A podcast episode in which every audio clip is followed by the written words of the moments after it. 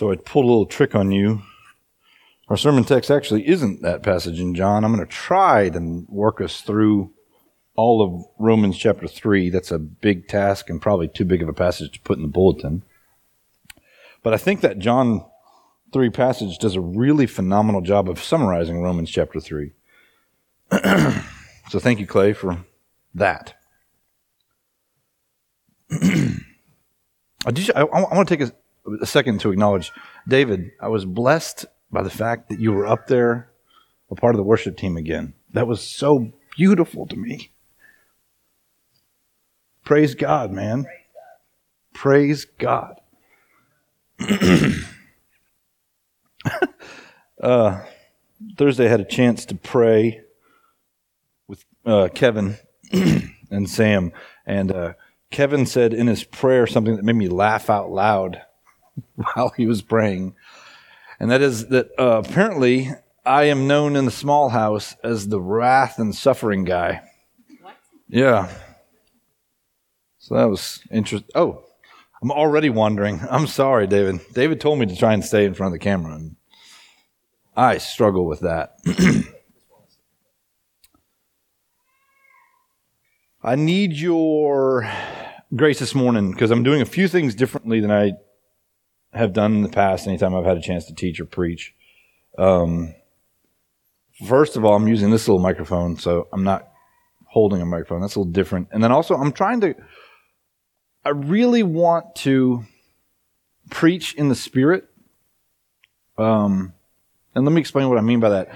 I think praying in the Spirit, a lot of, a lot of what praying in the Spirit means, at least what the Lord has taught me, is that I don't come into a time of prayer with anything that I'm like no agenda, no like prepared words or phrases, but I literally just in the moment, I'm receiving what the Lord has given me and then I'm giving it in an expression.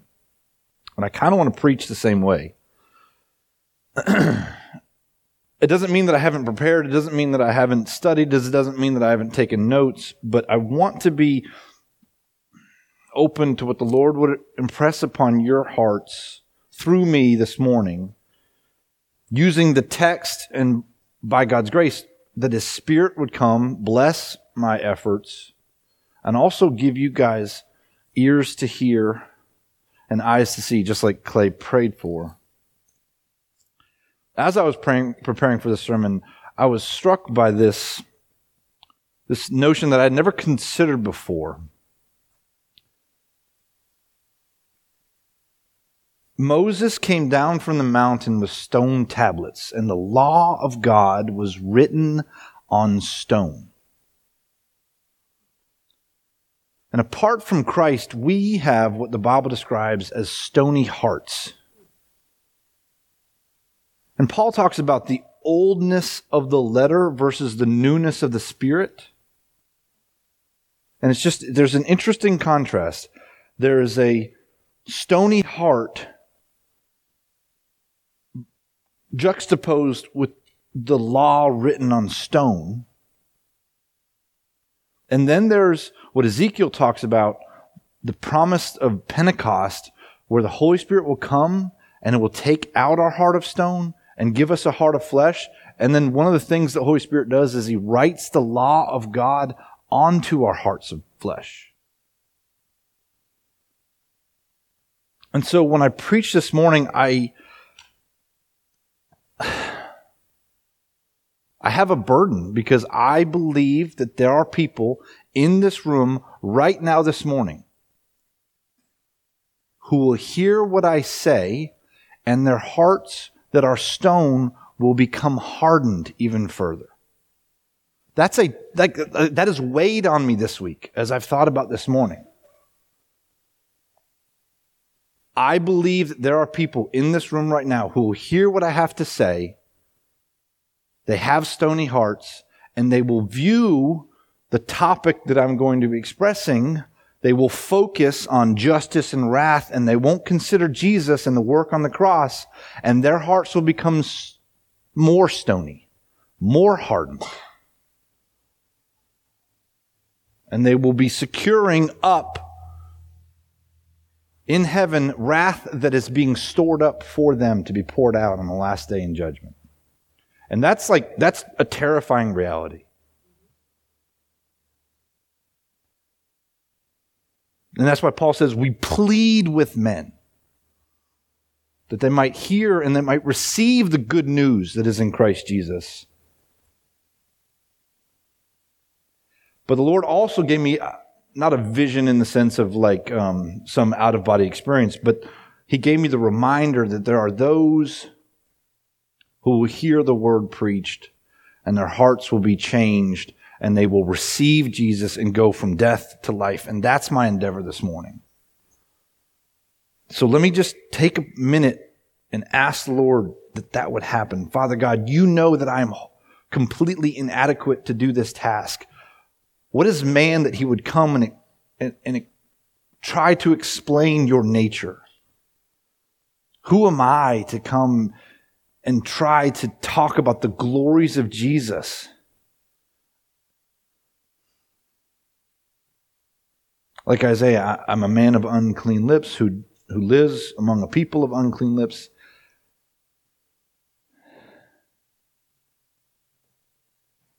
Like Moses, I can trip over my words and stutter. I'm not adequate.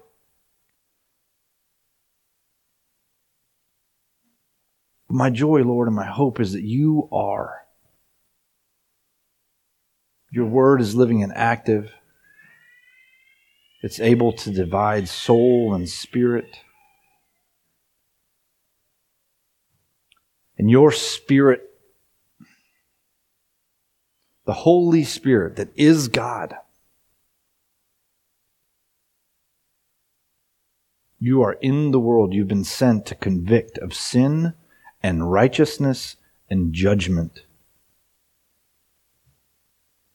And so, Search in my own heart, Lord, and reveal to me any wayward ways, and may I lay myself before you at your mercy, and may you use my half hearted efforts and redeem them by your word and by your spirit that they might be words of truth to your people this morning. May it be true that this morning the harvest is ready the fields are ripe. And I pray, Lord, that as we gather this morning, we've worshiped you, as we worship you in your word, that you would take this flawed message, this flawed messenger, this perfect message, and bring people into life. And your children who hear your word this morning, may they leap. May their spirits flip within them like John the Baptist in his mother's womb at the presence of Jesus. May we exult in who you are and may your people hear your voice. And I pray, Lord, that you would do the work of changing their minds. Give us the mind of Christ through your word and conform us into your image that we might be like you and that we might be ambassadors for Jesus and take the light of the world into the world. I pray that you do that work this morning. Not because of me or because of David or the glory of agape, but because you are worthy of worship. And may every worshiper come to declare the goodness of Jesus Christ. And may we have a heart, may we have a single heart that is fixed on your promises, namely that you will return and make all things new. Amen.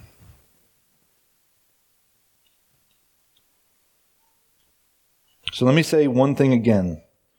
If you are not in Christ, you need a new heart.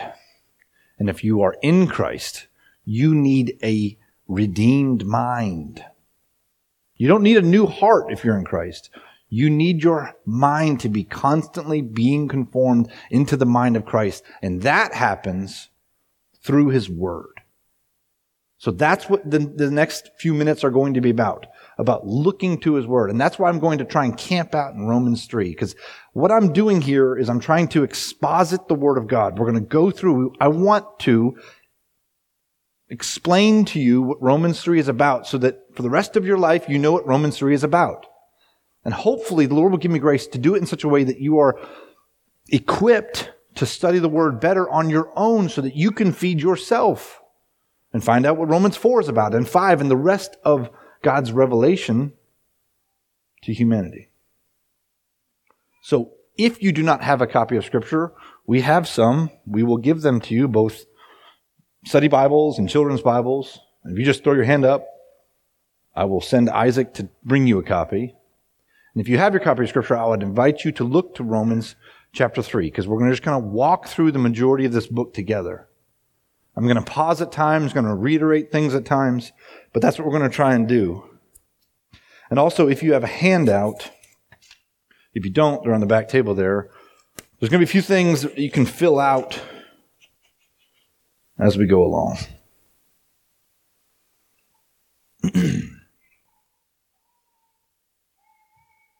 The Word of God is living and active, and it changes our minds. And in it, we find the mind of Christ. And in it, we also find the nature of God. And that's what the sermon series, Show Me Your Glory, is about. We want to understand God better so that we can love Him more.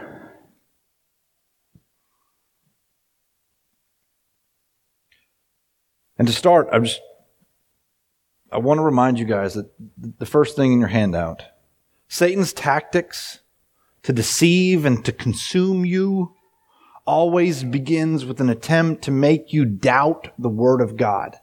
That's how it worked with Adam and Eve in the garden. Did God really say? You know, what happened when they began to doubt the Word of God? They took the fruit and they ate it. Adam completely neglected his responsibility to guardian creation, namely his wife who had been given to him. He didn't protect her when she was being deceived by the serpent. And then he followed in her act of rebellion and disobedience, the one who had actually been given the command, Adam, and he took the fruit and he ate it. And every wicked thing you see in this world finds its origin in that first moment of doubting the word of God.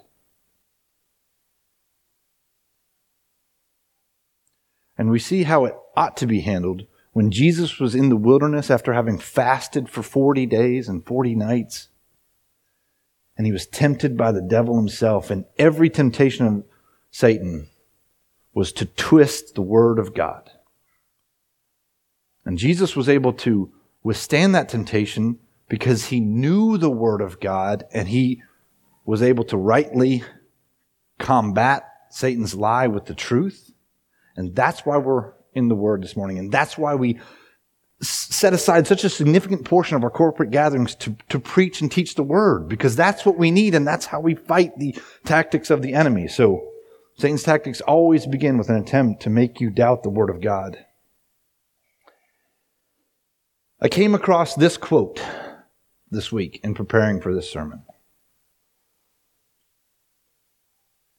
And it was from a medieval mystic named Julian of Norwich.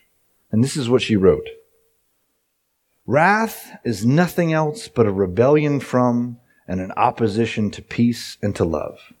And either it comes from the failure of power or from the failure of wisdom or, the fa- or from the failure of goodness.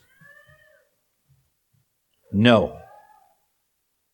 That is wrong. Julian of Norwich wrote some books that are still regarded today. And they were based off of visions she had when she was really sick. You know what other religion exists today based off of a bunch of visions some dude had? Mormonism. Anytime you take the Word of God and you set it aside and you let truth to you be informed by a vision or an experience or some mystical thing that happens to you, you tend towards creating heresy or even entire cults that live long after you. This is our foundation. Romans. Before I start in verse 1 of chapter 3, let me just back up a little bit and give you a little context. Romans chapter 1 starts with Paul saying, I'm Paul. I'm writing. It's interesting. He doesn't address the church in Rome, he addresses the saints in Rome. A lot of his other epistles, he addresses the church in Rome. And I wonder if that's because the elders had not yet been appointed in Rome. He just addresses the saints.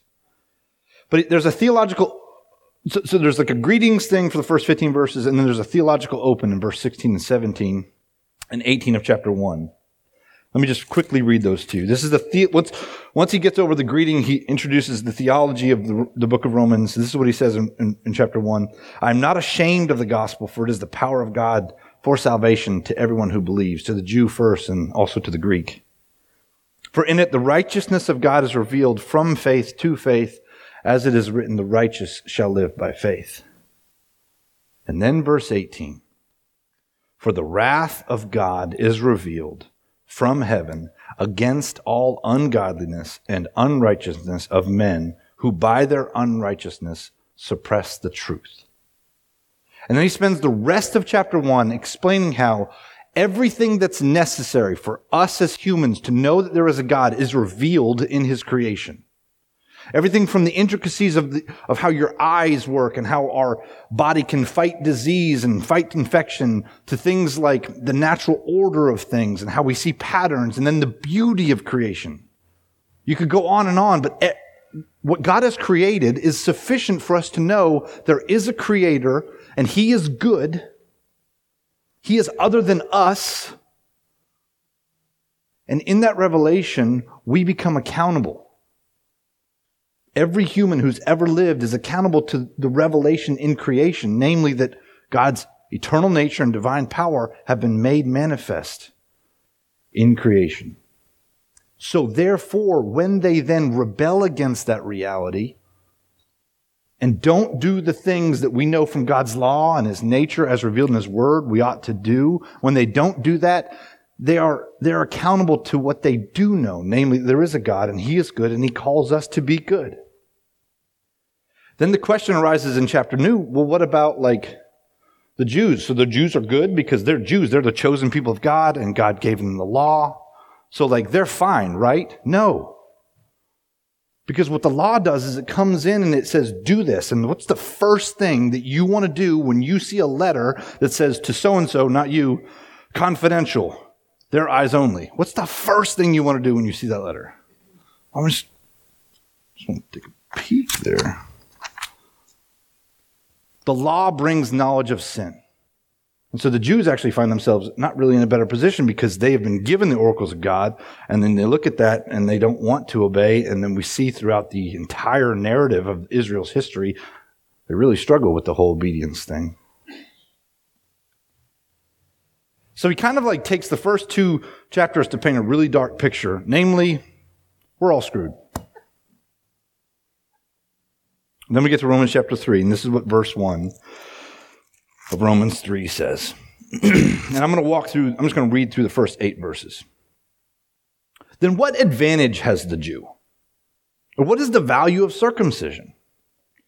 Much in every way, Paul says. To begin with, the Jews were entrusted with the oracles of God. So God called out for himself a people and he made them special. He said, You're my chosen people. And then he gave them the law and he gave them the prophets. And he's saying here, that means something. That's a benefit.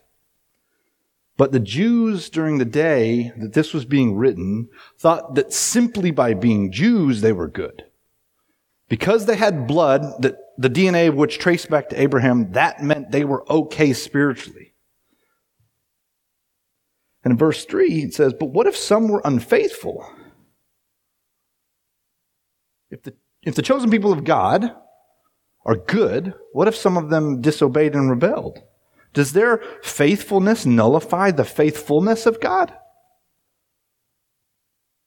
By no means, he says. Let God be true, though everyone were a liar, as it is written, that you may be justified in your words and prevail when you are judged. It doesn't make sense. So they're the chosen people of God, but yet they're still going to get punished? that's what he says in verse 5. But if our unrighteousness serves to show the righteousness of God, namely the judgment, that he will still judge those who disobey him, what shall we say? Does it mean that God is unrighteous to inflict wrath on us? And then he, there's a parenthetical here. He says, I speak in a human way. It's so egregious, this thought, that God is unrighteous to inflict wrath on those who rebel against his general revelation or those who rebel against his specific revelation, namely the Jews who disobey, that he has to, like, Paul has to be like, dude, I know that there's no, nothing in me that thinks this. I'm just speaking in a human way. But that, that question in verse 5, or the assertion that God is un, unrighteous to inflict wrath on us, is the predominant theory of our day.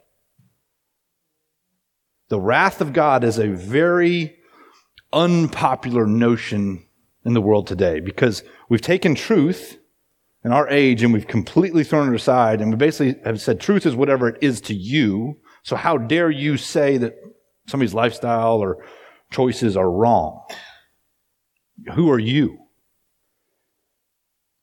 And the notion that God would inflict wrath on people for their chosen lifestyle is anathema in our day. I just I, I found it interesting. He Paul is so discouraged by that notion, he has to like even just let people, let his readers know, like, I'm not saying this at all. That, that's a preposterous way of thinking. By no means, he says in verse 6. For how then could God judge the world? Everybody's deserving of his wrath. So then there's this clever little lie of Satan. Well, but if through my lie, God's truth abounds to his glory. Namely, if God is able to display how holy he is by punishing sin, why am I condemned as a sinner? Like, if the whole purpose of me is to rebel against God and then be punished by him to show how good he is, then I'm kind of like, I'm an actor in this whole play, and why am I going to get in trouble for that? And then the question in, in verse 8, which is the hedonistic pursuit of our age, why not do evil that good may come? And some people who did not understand the gospel that, that Paul was teaching, that's what they charged him with doing and preaching a free gospel for all who would believe. He says, as some people slanderously charge us with saying, their condemnation is just. We'll get into that a little bit later in, in, in, the, the passage. So Romans 1 or 2 set up this picture where everybody is accountable to the truth that is revealed to them, whether they are aware of the scriptures or not. And then he, he deals with the first part of chapter 3 to basically say the Jews thought they were okay simply because they were Jews. But just because God's purposes are revealed in your life does not mean you're not accountable to your sin. And wrath is a reality. What is wrath? If you look at your handout, wrath is the appropriate response towards that which perverts, despises, or destroys what is good.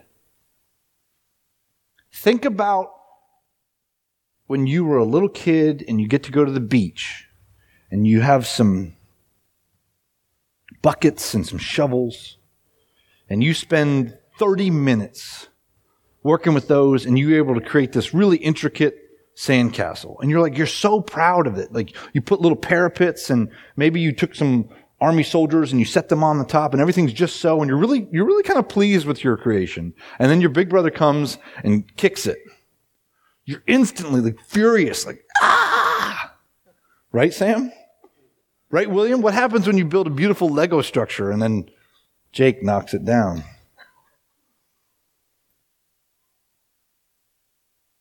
Man, how much more a holy creator who created everything that we can see and the infinite amount that we can't. I was looking at a map in the prayer room this morning and I just like, like Antarctica is this huge continent and there's been like a handful of humans who've seen like the tiniest fraction of that entire continent. We have no idea what exists on that. Like, there's just like, think about that. There's millions of acres of Antarctica that no human has ever seen. Then think that there are entire planets. And beyond the planets of our solar system, there's other stars with other planets But then beyond that, there's galaxies with billions of stars. And beyond that, there's more and more and more of that.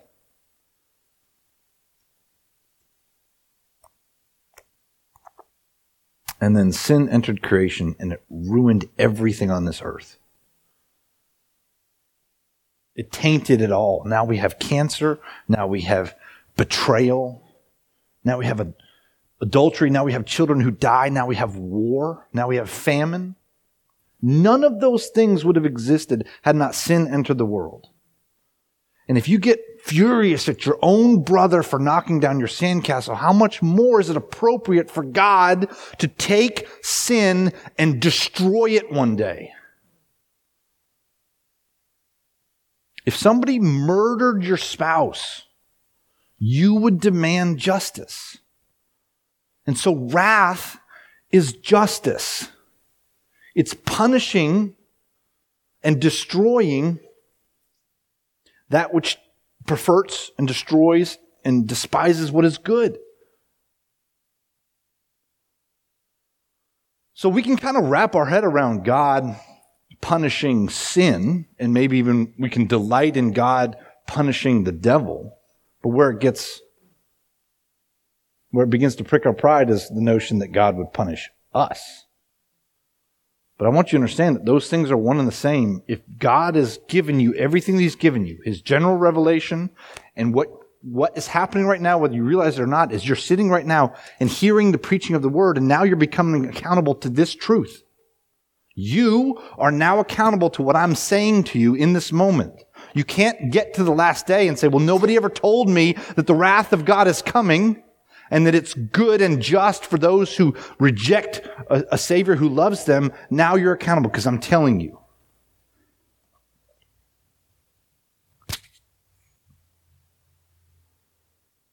We have a, we kind of, we kind of struggle with the notion that God's going to pour his wrath out on us my, my, my hope is that by the time I'm done this morning, you will see how it's incredibly appropriate for God, for God to pour out his wrath on those who reject him. Because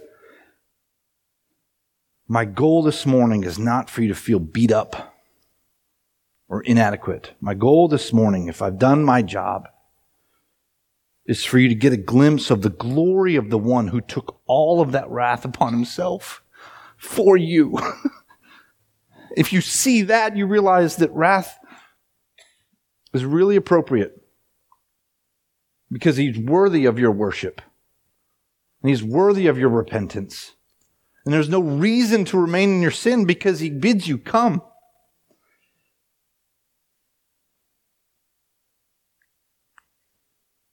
Let me get there.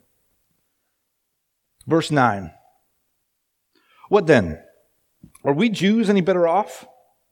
No, not at all. That doesn't make any sense because he just said in verse 1 what advantage has the Jew? What values of circumcision? Much in every way. Well, he's like 100% contradicting himself here. No, he's not. The advantage of the Jew is access to the truth. The advantage of just simply being a Jew, nothing. There's no advantage. The fact that your blood, you can trace your lineage back to Abraham, it means no difference as far as God's wrath is concerned. None. Every single person who was a Jew in the Old Testament who could say, I'm a part of the special chosen people of God upon whom God has given all his blessings and glory and favor, spiritually, as an individual, that has no bearing on where you stand spiritually. In the same way today, if you say, I have, I had godly parents and I, and, and they had godly parents and I, I grew up my whole life going to revivals in the summer and, and like, like, I think I'm, I've done a pretty good job of doing the things I'm supposed to do. What advantage of that? None. None. What, what then? Are we Jews better off? No, not at all. For we have already charged that all, both Jews and Greeks, so everybody is under sin, as it is written. And, this, and then he quotes Psalm 14 and Psalm 53, and this is what it says None is righteous. No, Not one. No one understands. No one seeks for God. All have turned aside. Together they have all become worthless. No one does good. Not even one. Their throat is an open grave. They use their tongues to deceive. The venom of asps is under their lips. Their mouth is full of curses and bitterness. Their feet are swift to shed blood. In their paths are ruin and misery, and the way of peace they have not known. There is no fear of God before their eyes. That is the condition of all humanity. And, and Paul takes the first three chapters of Romans to set up that paradigm.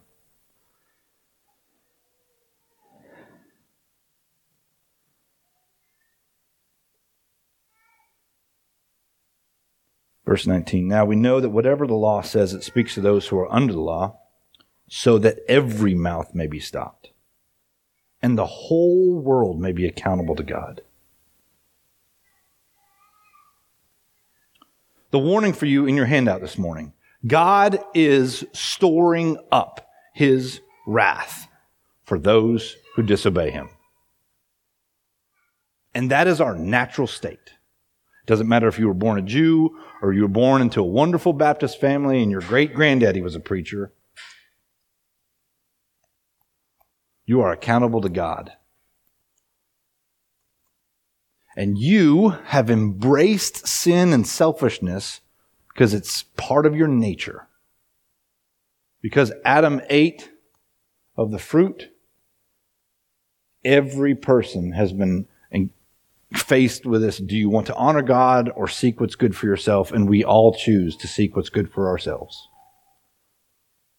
And the result of that is that we, we disobey Him, we reject His law. And he is storing up wrath for those who find themselves in that condition.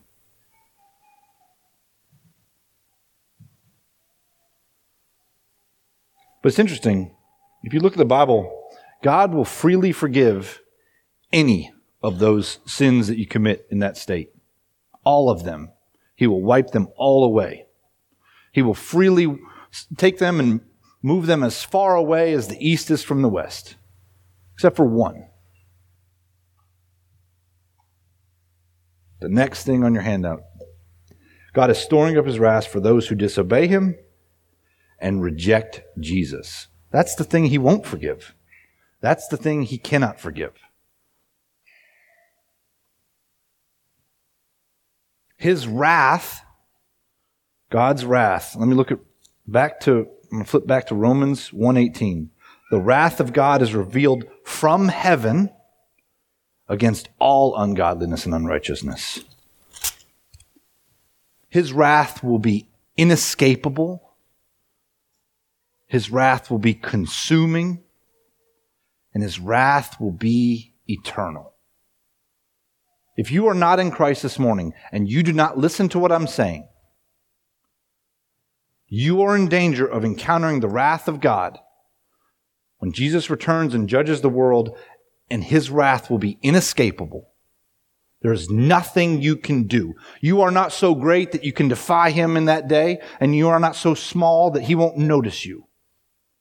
You won't be able to hide because his wrath will come from heaven and will consume everything. It will swallow you up and you will be like, to quote a preacher I love, a little tiny wax figurine in front of a blast furnace. There will be no escaping it, and it will consume your mind, your heart, your soul. And it won't be for a minute. The effects of God's judgment on you will be for eternity.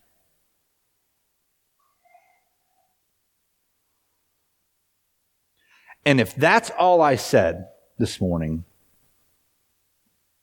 I should never be allowed up here again. Because that's not what this really is all about. It is a reality, though, of this message, and we cannot miss that. You can't miss it.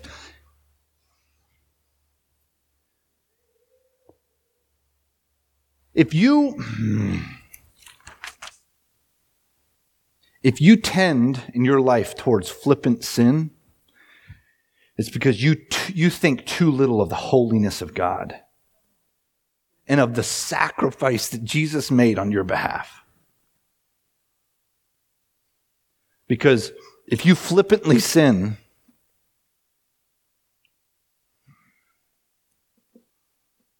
you're rejecting that there is wrath for sin.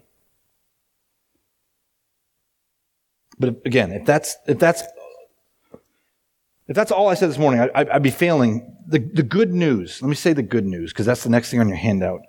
God is just. So we, I have to establish the reality of wrath because it's necessary to the gospel. There is consequence to sin and rebellion.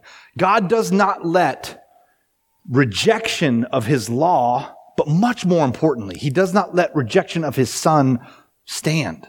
He has to destroy it. The same way, if somebody murdered your spouse or your child and the judge, they found the killer and the judge looked at him at the, after the trial and was like, you know what? This was a really bad thing, but like, we're just too busy right now to fool with you. So just go ahead and go, just whatever, go away.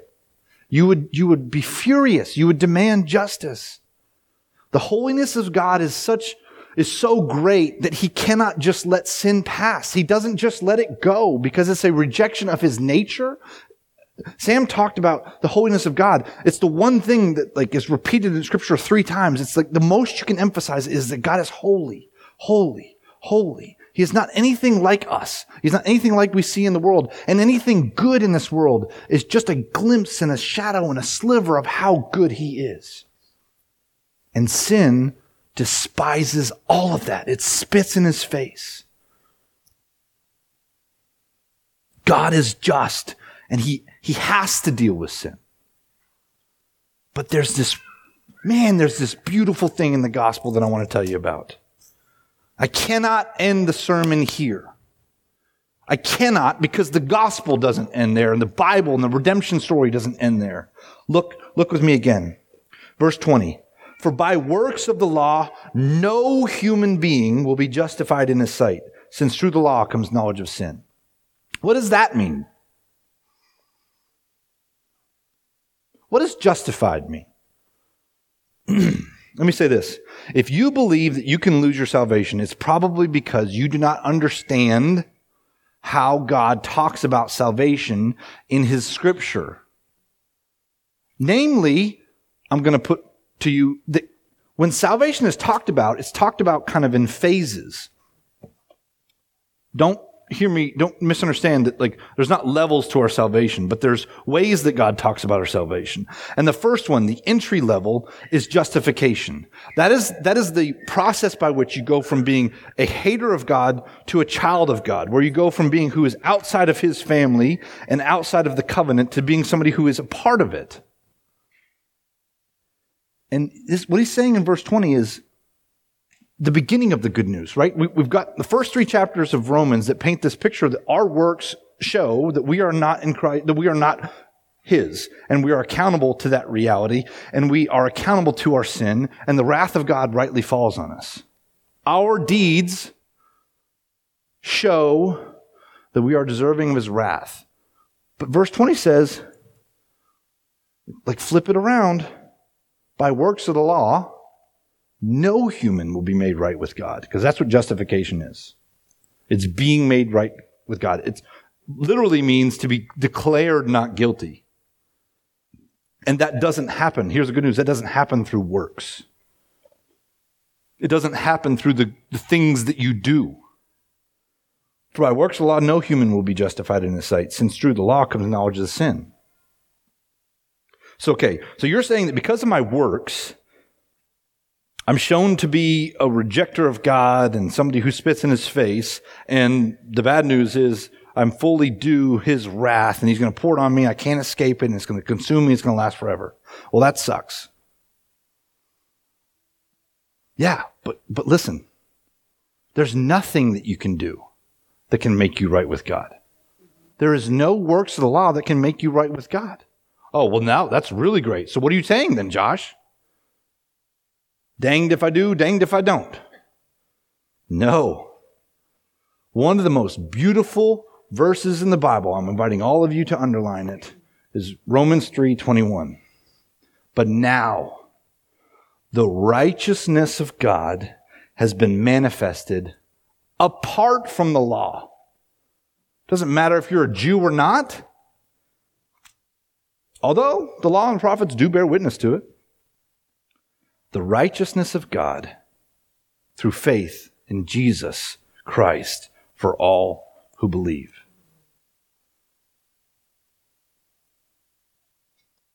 The righteousness of God. I think that has two meanings. First, it means that when Jesus came, when God entered his creation, took on the limits of having flesh in his humanity. He did do all the works of the law that he was supposed to do that we're, we can't do. He did obey because he was God. He perfectly fulfilled everything that God required. His entire life, he resisted the devil. He established perfect obedience. And then he fulfilled the scriptures in laying down his life. And all of the Old Testament system was meant to point to this Passover lamb Jesus who would come and actually on Passover be just like the Passover lamb when the Israelites were trying to escape slavery in Egypt, they took a lamb and they killed it and they took the blood and they wiped on their doorpost. And anybody who was in that home and stayed in that home that night did not die when the angel of the Lord came and brought judgment.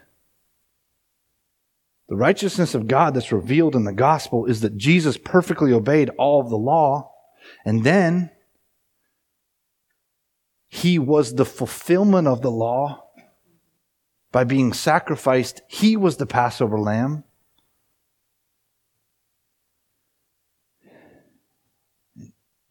When Jesus anticipated going to the cross, he sweat drops of blood in, in the garden. And I really, really do not believe that the thing that he was most trepidatious about, the thing that he was most worried about, was the physical suffering he was going to endure, although it was great. I think that it was for the first time in all of eternity, he knew what was coming when he became, when he who knew no sin became sin.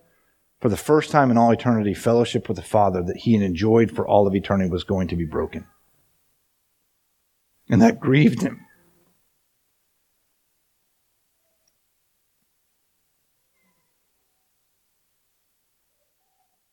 God is just. And because he is just, somebody had to deal with the sin and the wrath that all of humanity had stored up until that day. And it was his own son. And originally, when David asked me to preach, I, I was really going to focus in on this, this one verse in Luke. It's the Palm Sunday verse that I just, I, well, it's actually preceded Palm Sunday a couple days. But it's one I just think is so beautiful. Isaiah I mean, sorry, Luke 9, 51 through 52. This is what it says. When the days drew near for him to be taken up, this is Jesus taken up to the cross, he set his face to go to Jerusalem. And he sent messengers ahead of him who went and entered a, village of, Samar- of the Samaritans to make preparations for him. But the people didn't receive him because he wasn't focused on them because he had set his face towards Jerusalem. What does that mean? Well, it's a reference to Isaiah 50, verse 6 and 7. This is what it says. Talking about the suffering servant, I gave my back to those who would strike it, my cheeks to those who pull out the beard. I hid not my face from disgrace and spitting. But the Lord God helped me, helps me. Therefore I have not been disgraced. Therefore I have set my face like a flint. And I know that I shall not be put to shame. He who vindicates me is near. Jesus knew what awaited him in Jerusalem Passover week, but yet he set his face to go. That's, that is the most beautiful Palm Sunday picture I can paint for you. Why? Because Jesus knew what awaited him and he was determined. I am going to go suffer and take on the wrath of God that is due all of those whom I will put my love and spirit in.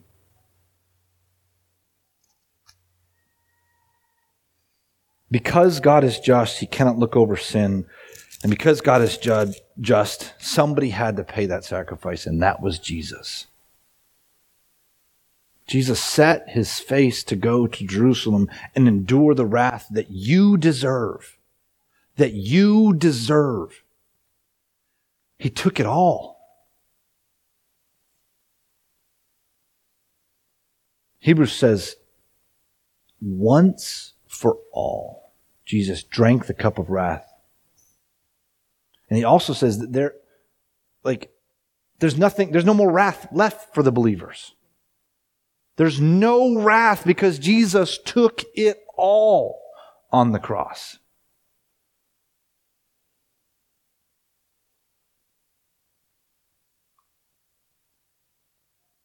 The righteousness of God has been manifested apart from the law because the righteousness of God is Jesus, his life, and his death. Come back with me to Romans 3, verse 23. For all have sinned and fall short of the glory of God, and are justified or made right with God as a, by his grace, as a gift through the redemption that is in Christ Jesus. I talked about the, there being like levels of salvation. Justification is when you believe in Jesus. And that's the moment that the Ezekiel promise of taking out your heart of stone and giving you a heart of flesh and God writes his law in your heart, that's when that happens. When you believe. Sanctification is the process that happens from that moment until the day you die.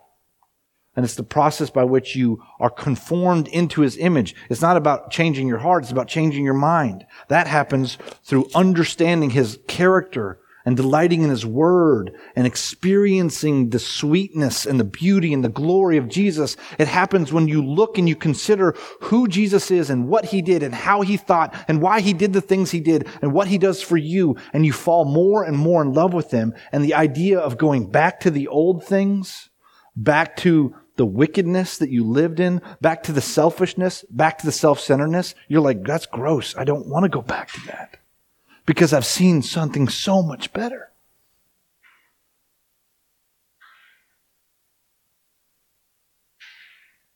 God put Jesus forward as a propitiation, which means it is an atoning sacrifice that pleases the one to whom the sacrifice is being made. God put Jesus forward as a propitiation by his blood to be received not by good works, but by faith. That was to show God's righteousness because in his divine forbearance, he has passed over former sins. That means God didn't just crush everybody who sinned against him from the time of Adam to the time of Jesus. He was patient. He was telling a story. And he had promised that a Messiah was going to come who was going to make things right. Verse 26. It was to show his righteousness at the present time, so that he might be just, he might actually deal with the sin, but also because he dealt with the sin, and because Jesus took it all, he can now justify anybody who believes in him. Justify who? The one who has faith in Jesus. So, God is just in your handout, but because of Jesus' sacrifice, God freely justifies the ungodly. He doesn't justify the Jews. He doesn't justify those who turn their life around. He justifies the ungodly. What is required for you to be made, made right with God? Simply to acknowledge Him who made it possible. It's not fair, but it's the glory of the gospel. You deserve wrath. Jesus took it all. Just look to Him and believe. I've said this before, I'm going to say it again. You will not find in any outdoor wilderness survival guide a remedy for a venomous snake bite to make a, uh, a serpent and stick it on a stick and look at it. But that is exactly what Jesus, uh, the angel of the Lord, told Moses and the Israelites in the wilderness when they were dying from venomous snakes. He said, take a bronze serpent, put it on a staff and hold it up. And anybody who looks at that won't die from the venom of the snake bites. Why? That's a weird story. Because it was to show us the gospel, namely, that he who knew no sin would become a curse and be hung on a cross. And simply by looking to him, you are spiritually made right with God. If you tend towards flippantly sinning, it's because you, you think too little of the holiness of God and the weight of the wrath of God and that Jesus took it all.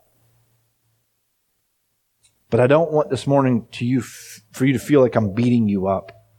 So if you tend towards self-deprecation, or if you tend to this feeling, oh, I'm so wretched, I'm so unworthy, I just can't get it together, man. I just, I, I keep doing dumb things. I think it's because you think too much of your own performance. And you, you, you think too little of Jesus' perfect obedience. You spend too much time thinking about how much you do or don't have it together. And you spend, you likely struggle to believe that Jesus really, totally takes on your sin on the cross. And that he actually imparts his perfect righteousness on your behalf, such that when God looks at you, he doesn't see you and all your failures. He just sees the perfect obedience of his son.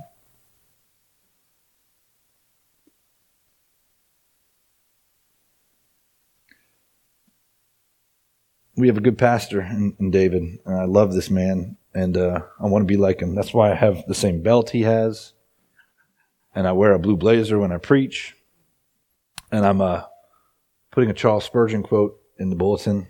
But this is what it says. My great object is to lead you to love him who so loved you that he set his face like a flint in his determination to save you. O ye redeemed ones, on whose behalf this strong resolve was made, ye who have been brought by the precious blood of this steadfast, resolute Redeemer, come and think a while of him, that your hearts may burn within you, and that your faces may be set like flints, to live and die for him who lived and died for you. It would not be sufficient for me just to talk about the wrath of God this morning because the wrath of God has been dealt with on the cross. And the gospel message, the gospel message is that anybody who would come and be reconciled with God can come and be totally reconciled with God simply by looking to Jesus. By simply believing the promise that you can come and have all of your sins washed clean, you can be made new, and you can have a heart not made of stone that has to look at a law written on stone that's cold and dead, but instead God can come transform you from the inside out and give you a new heart on which he writes his law and puts his spirit and enables you to then, for the first time in your life, obey not out of fear for the wrath of God, but out of love for him who took the wrath of God. The difference between those things are life and death. The difference between those perspectives of thinking that you have to live a certain way to be made right with God versus delighting in Him who has made you right with God is a difference between whether or not on that last day He says to you, Well done, good and faithful servant, or He says to you, You can't, you can't stay here. I don't even know who you are. And so I'm going to go back to what I said at the beginning. There are people in this room right now whose hearts are being hardened because their pride says, no, I don't, I, I don't accept that God. That's the God of the Bible.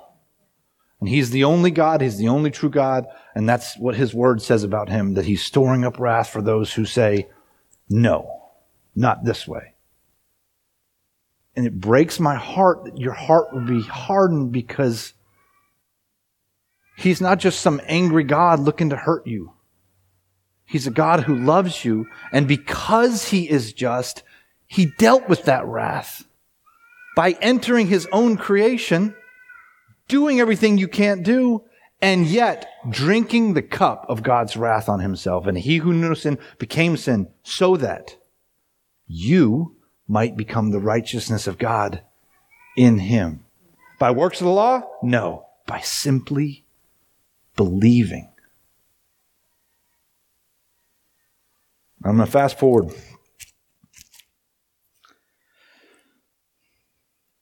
Just because I just love this verse, man. It's one of my favorite verses, two verses in the whole Bible Romans 4. 4 and 5. Now, to the one who works, his wages are not counted as a gift or as grace, but as his due or as debt.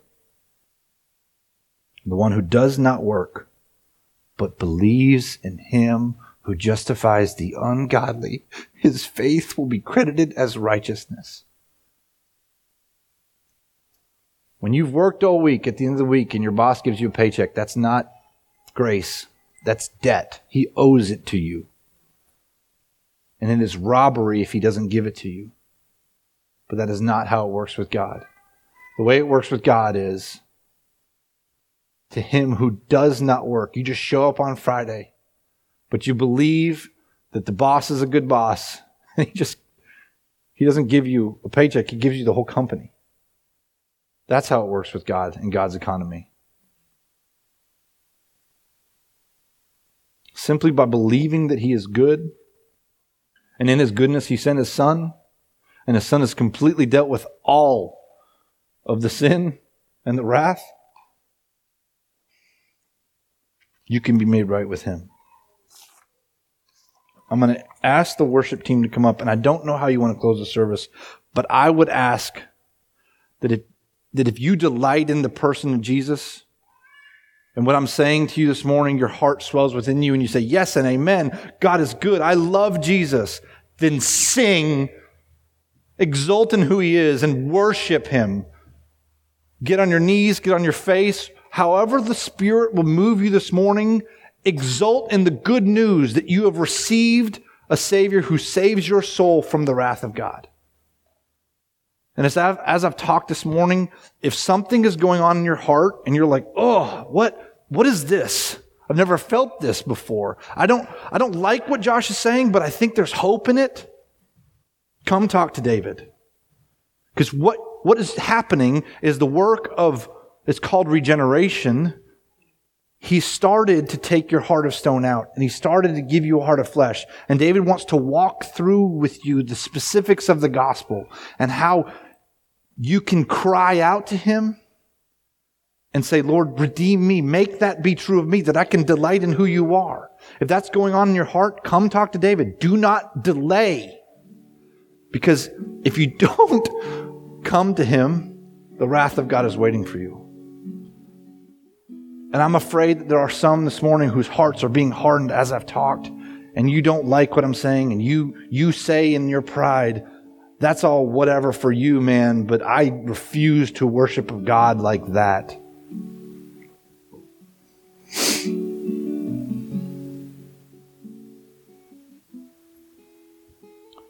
On the last day, when you stand before Him, He will remind you of this morning.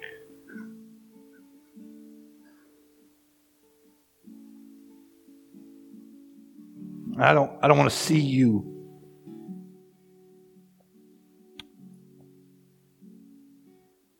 be told to, you, you can't stay, and, and I don't want to see you be thrown into the outer darkness. I, I beg you to believe because the wrath is inescapable. But Jesus, who is worthy of our worship, drank the entire cup for all who will believe. So believe in him. Father God, you are worthy of worship because you are good and just.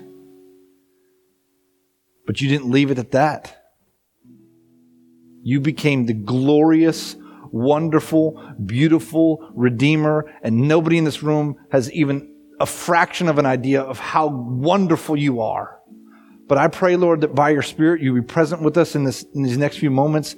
And as we sing, may you give us hearts that sing, delighting in who you are. And if there's wrestling, may you bring that to completion in newness of life. And I beg you, Lord, let not those whose hearts have been hardened leave this place with hardened hearts.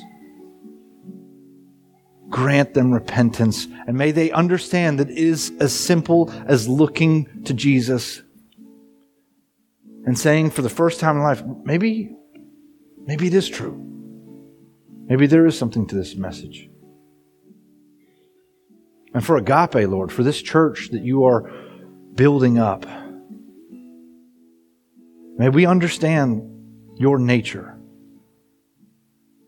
and that it culminates in the cross and that wrath is absolutely a part of it, not because you are a wrathful God that is inherent in who you are, but because you are a holy God who does not let sin pass. And that is one of the reasons why you are so beautiful, is because you do not let sin pass, you dealt with it yourself. And may that inform the worship of agape, and may we be a church who understands the gospel and the exceedingly great, great, price that was paid when Jesus laid down his life as a sacrifice for sin. Give us hearts to worship you in fullness and in spirit and in truth. Amen.